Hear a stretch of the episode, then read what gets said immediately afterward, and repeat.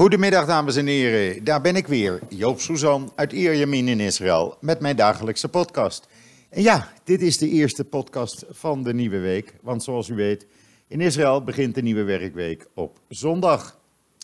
Ja, en dan het weekend. Dat werd uh, natuurlijk grotendeels vergald door de barrage van uh, raketten. Er waren twee barrages vrijdagavond van raketten op doelen in Zuid-Israël. Met name Sederot heeft uh, behoorlijk wat te verduren gekregen. En één raket sloeg in, uh, vlakbij, of in een huis eigenlijk, in uh, Sederot.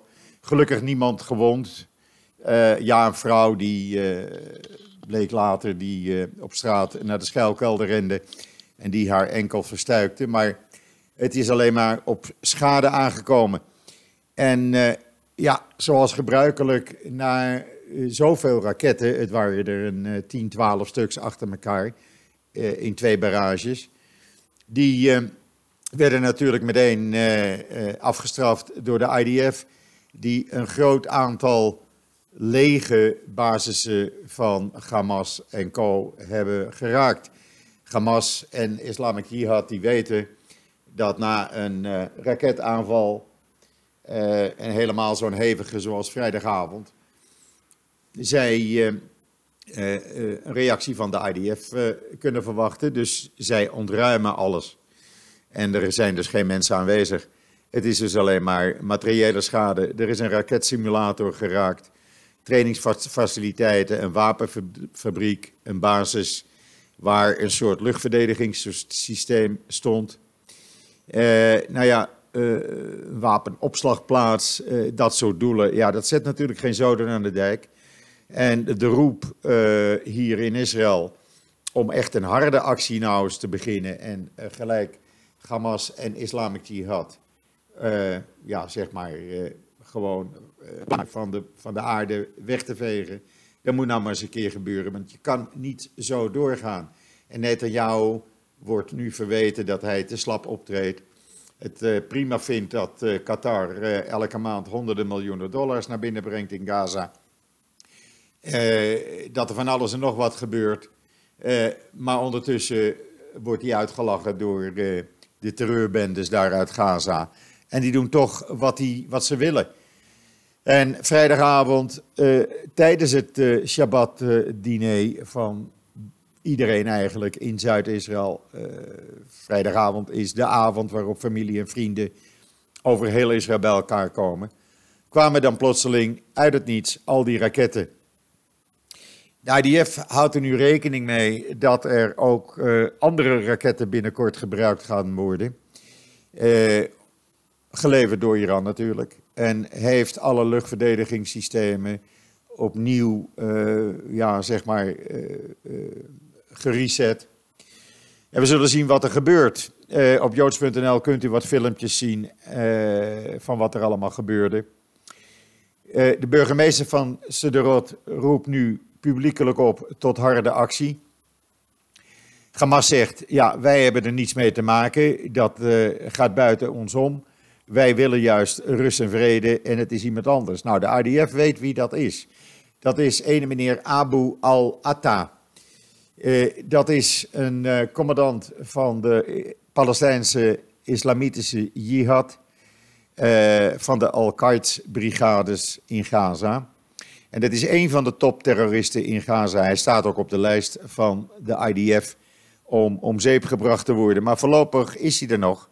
Hij wordt gesteund door Iran en doet precies wat Iran hem opdraagt via zijn chef Ziad Nahalla, die ook op de lijst van de IDF staat. Hij uh, is niet alleen uh, de man die die raketaanvallen op Israël uh, van start laat gaan, elke keer. Maar hij is ook betrokken bij de productie van wapens en het verbeteren van de lange afstands raketlanceringsmogelijkheden. Met behulp van Iran natuurlijk. Want vergeet niet, dat wordt in Nederland vaak niet erbij gezegd. Alles wat er gebeurt in Iran of in Libanon met Hezbollah, dat gaat alleen maar op instigatie en met toestemming van Iran. Iran is degene die die onrust wil hebben. Uh, ik zelf denk dat Hamas ja, wat gematigder is geworden. En dat het echt die extremistische islamisch, islamitische partijen zijn, zoals Islamic Jihad en uh, deze club, de Palestijnse Islamisch, Islamitische Jihad, die uh, de boel, uh, ja, het vuurtje blijven opstoken en die gewoon geen vrede willen. Dat zeggen ze ook. We willen geen vrede, we willen het hele Israëlgebied hebben.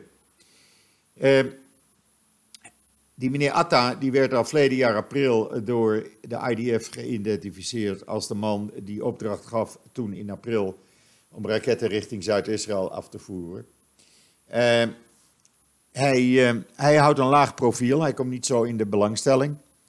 Er is een foto van in het artikel op joods.nl, dan kunt u zien hoe die eruit ziet.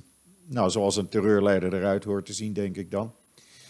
Uh, ja, en Hamas zit ermee in zijn maag, want uh, ja, kijk, er zijn natuurlijk zoveel landen die nu proberen de situatie in uh, Gaza te verbeteren.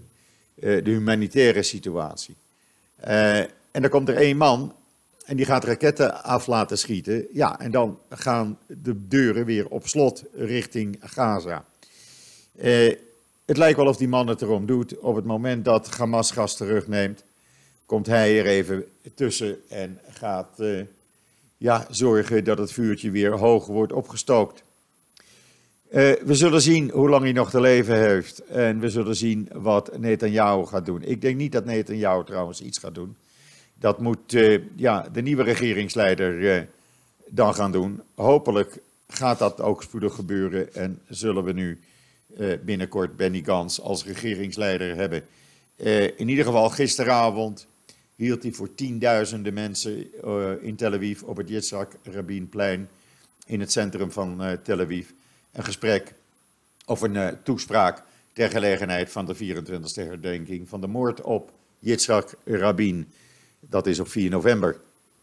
hij opende ja, eigenlijk tijdens zijn, niet alleen hij opende zijn toespraak met opmerkingen van Rabin, hij deed dat de hele zijn hele toespraak door. Hij begon met: Ik ben een beetje emotioneel hier te staan voor zoveel mensen. Nou, Rabin zei 24 jaar geleden hetzelfde, kort voordat hij werd vermoord. Uh, en bij Gans ging het ja, over de haat. De haters zal ik verslaan. Wij zullen nooit capituleren voor haat, zei hij. Maar hij zei er ook bij: sommige van de huidige politici van het land handelen opnieuw in haat en ophitsing. De staat Israël zal zich nooit overgeven aan haat, bezwoer uh, Benny Gantz. De kinderen van Israël zullen niet langer opgroeien in een staat waarvan sommige leiders haat heiligen. Ging hij verder, zonder namen te noemen. Maar goede verstaander heeft dan een half woord genoeg. Haat zal ik niet laten winnen, zei hij, want we laten haat niet winnen. Israël zal de haters verslaan. Israël zal de haat verslaan. Uh, ja, natuurlijk, uh, hij werd toegejuicht door tienduizenden. Het was een zeer bijzondere grote opkomst, zelfs 24 jaar na dato. En dat betekent dat iedereen toch wel ja, open staat voor een wisseling van de wacht. Dat moet nu gewoon gebeuren. Er moet Gaza aangepakt worden. De huizencrisis, de botencrisis, daar kom ik zo meteen op de economische situatie. Want de economie gaat heus niet meer zo goed als dat die was. Uh, de infrastructuur, uh, het openbaar vervoer. De problemen die groeien en groeien en groeien. En Netanyahu blijft het spelletje spelen van... ja, ik vertegenwoordig het rechtse blok. En als er geen rechtsblok in een coalitie komt... dan gaan we maar naar derde verkiezingen toe. Nou, zelfs Bennett heeft vanmorgen voor de legerradio zich erover uitgesproken. Hij zegt, als dan dat rechtse blok de hinderpaal is, dan moet dat rechtse blok maar uit elkaar vallen. Want we hebben een regering nodig. Hij zegt desnoods, zei Bennett op de legerradio, ga ik in de oppositie en blijf ik niet in dat rechtse blok. Want dat kan gewoon niet meer zo doorgaan. We moeten een regering hebben, zei ook Bennett, toch een van de leiders uh, aan de rechterkant. Eh, of dat tegen Dovermans oren is gezegd, ik weet het niet. Uh, niemand weet het. Uh, Netanyahu heeft daar nog niet op gereageerd. Uh, of hij erop gaat reageren is trouwens helemaal de vraag. Ik denk dat Netanyahu niet blij was met de enorme opkomst die gisteravond gebeurde dus in Tel Aviv. En dat tienduizenden mensen uh, Benny Gans hebben toegejuicht. Ja, en dan even die, die botencrisis, uh, waar ik het net al over had. We hebben hier echt een roombotercrisis. Het is niet te geloven, in een land zo sophisticated als Israël, hebben we dus een botercrisis, omdat de producenten weigeren al maanden om boter te maken. Zij zeggen, het komt niet meer uit de kosten-opbrengstverhouding. De prijzen zouden iets verhoogd moeten worden. Er is een limiet op het uh, aantal liters melk wat jaarlijks uh, uh, de koeien mogen geven. dus wij stoppen ermee.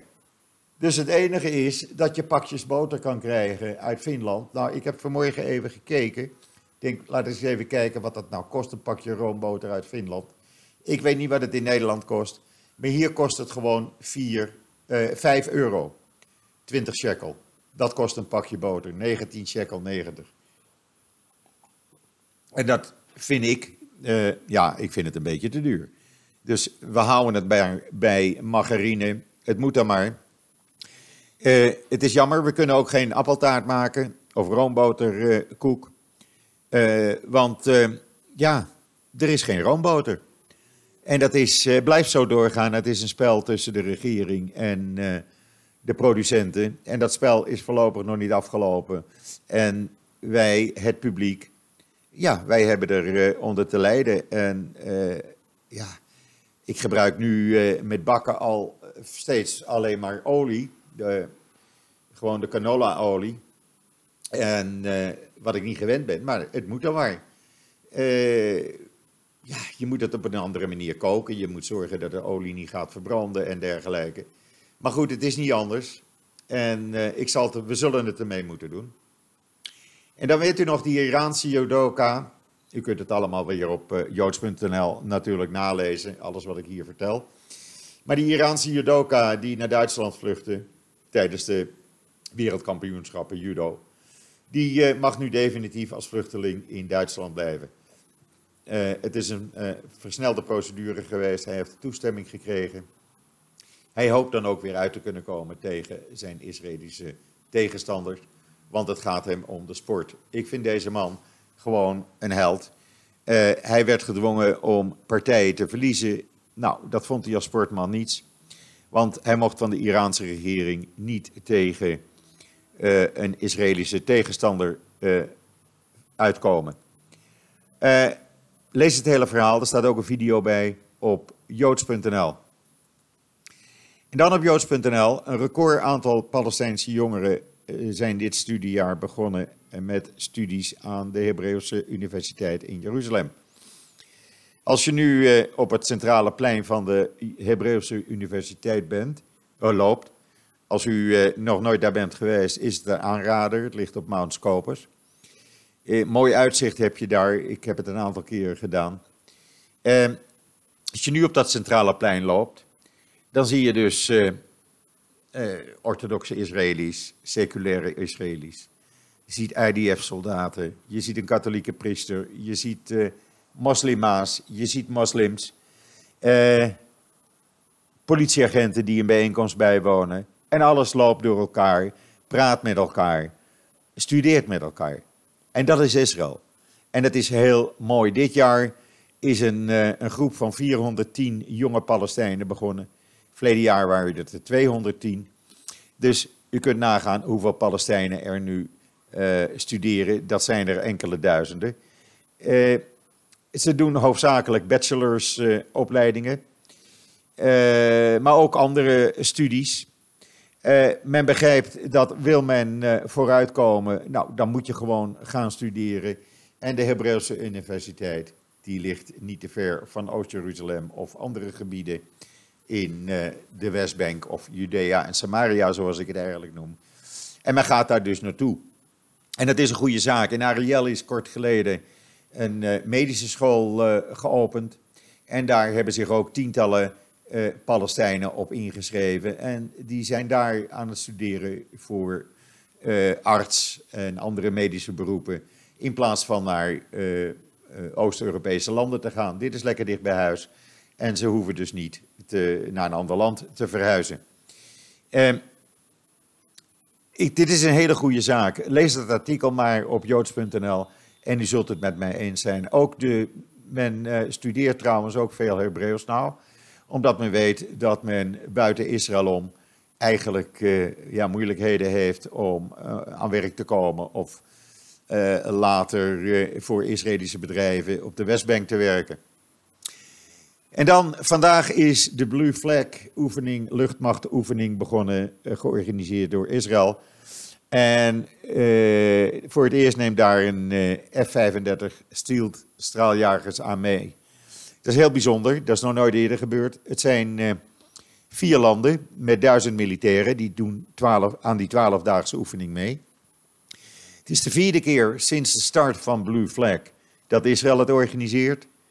De landen die in Israël meedoen zijn buiten Israël de Verenigde Staten, Griekenland, Duitsland en Italië. En daarna hebben tientallen andere landen uh, teams gestuurd om de oefening te observeren. Ik denk dat Nederland daar ook bij zal zitten. Uh, men, uh, ja, men pakt dat heel serieus aan. U kunt het lezen en de video, want dat is wel een hele mooie video, vind ik zelf, op, op joods.nl in het artikel. En dan Israëlische en Palestijnse studenten gaan gezamenlijk Palestijnse boeren helpen om uh, de watertekorten te bestrijden. Uh, dat zijn studenten uit Israël, Jordanië en de Palestijnse gebieden. En die, uh, die doen dat gezamenlijk. Zij doen dat via een apparatuur die beschikbaar gesteld is door de Universiteit van Birmingham.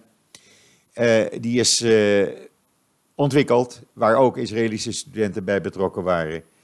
Heel mooi programma om ook te zorgen dat Palestijnse boeren eh, voldoende water hebben om eh, hun landbouwproducten te kunnen verbouwen. En zo ziet u maar, er is veel meer samenwerking tussen Palestijnen en Israëli's als dat u waarschijnlijk in Nederland ooit gehoord heeft.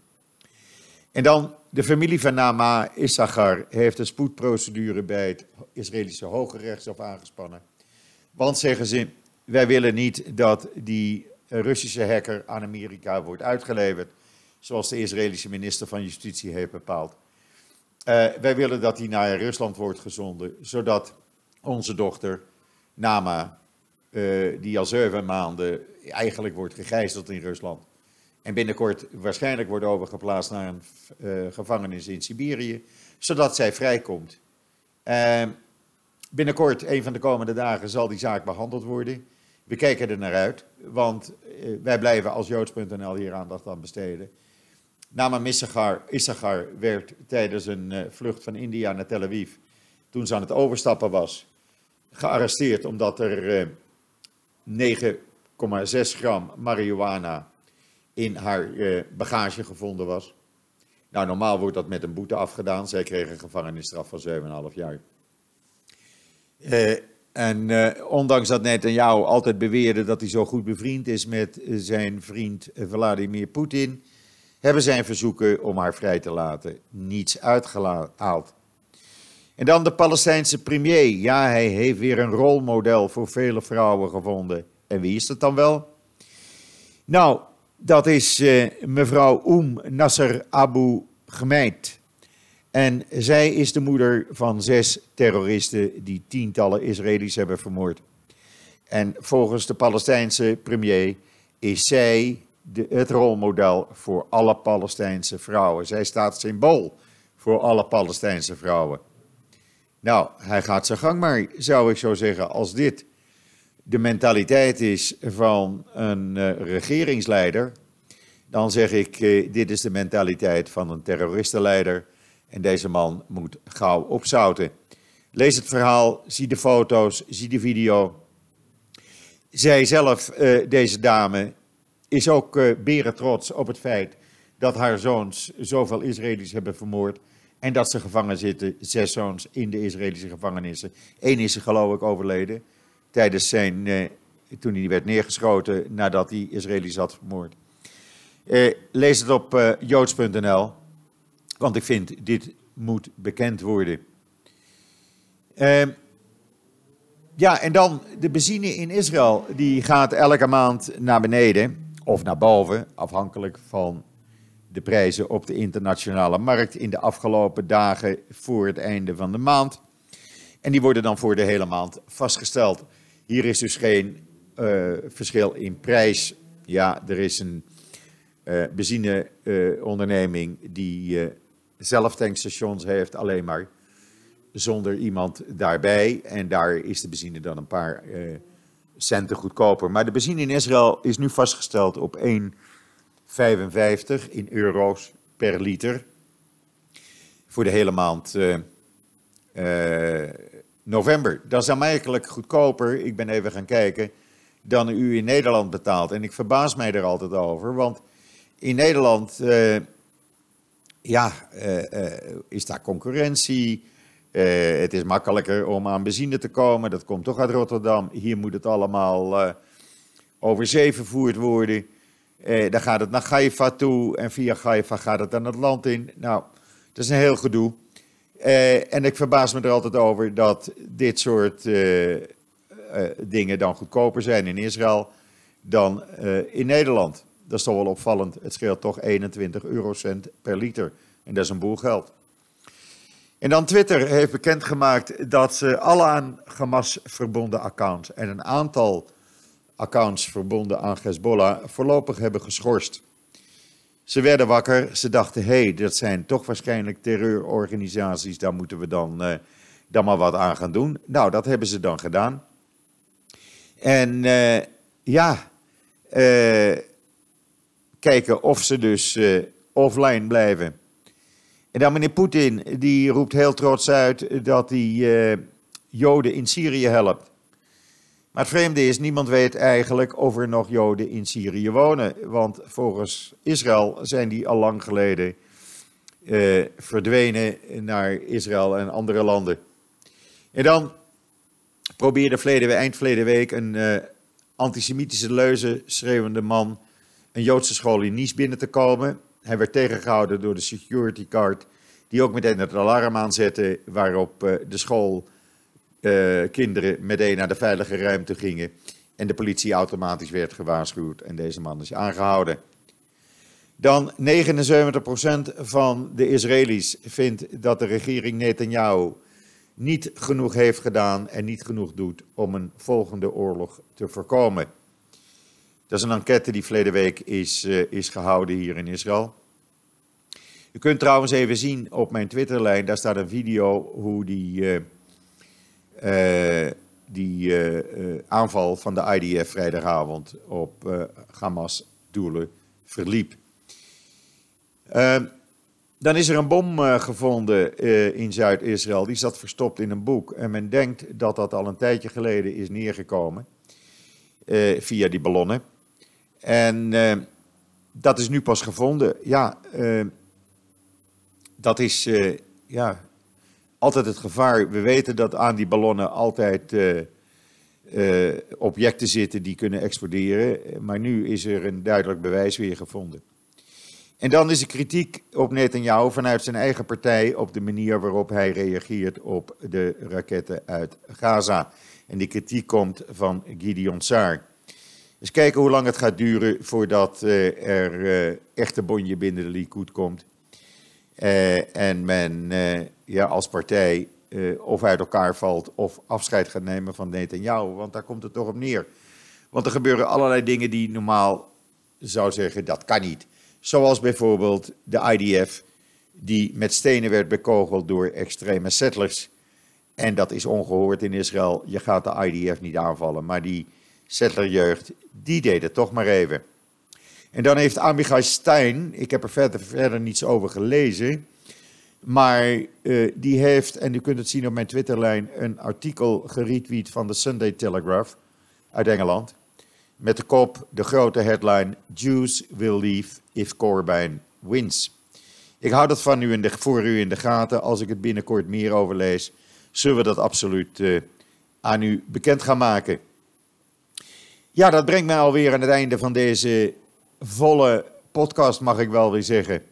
Maar goed, u bent weer helemaal op de hoogte, moet u maar denken. Er komt straks nog de rubriek online op joods.nl. Wat schrijven de Hebreeuwse kranten? Nou, ik hoef u niet te zeggen dat het mij niet zal verbazen als dat gaat over de raketaanvallen en de gevolgen daarvan vanuit Gaza. Rest mij u nog een hele fijne voortzetting van deze zondag te wensen. Ik hoop dat het een beetje weer is in uh, Israël. Hier is het lekker overdag, 26 graden. Een zacht briesje, beetje sluierbewolking. S'nachts is het uh, al wat frisser, 18, 19 graden. Maar goed, dat warmt overdag weer snel op. Dus dat is prima te doen. Uh, en ik, ik ga daar niet over klagen. U hoort mij daar niet over klagen. Goed, rest mij nog alleen te zeggen dat ik morgen ijzer de wederdienende weer bij u terug ben. Dus zeg ik zoals altijd tot ziens, tot morgen.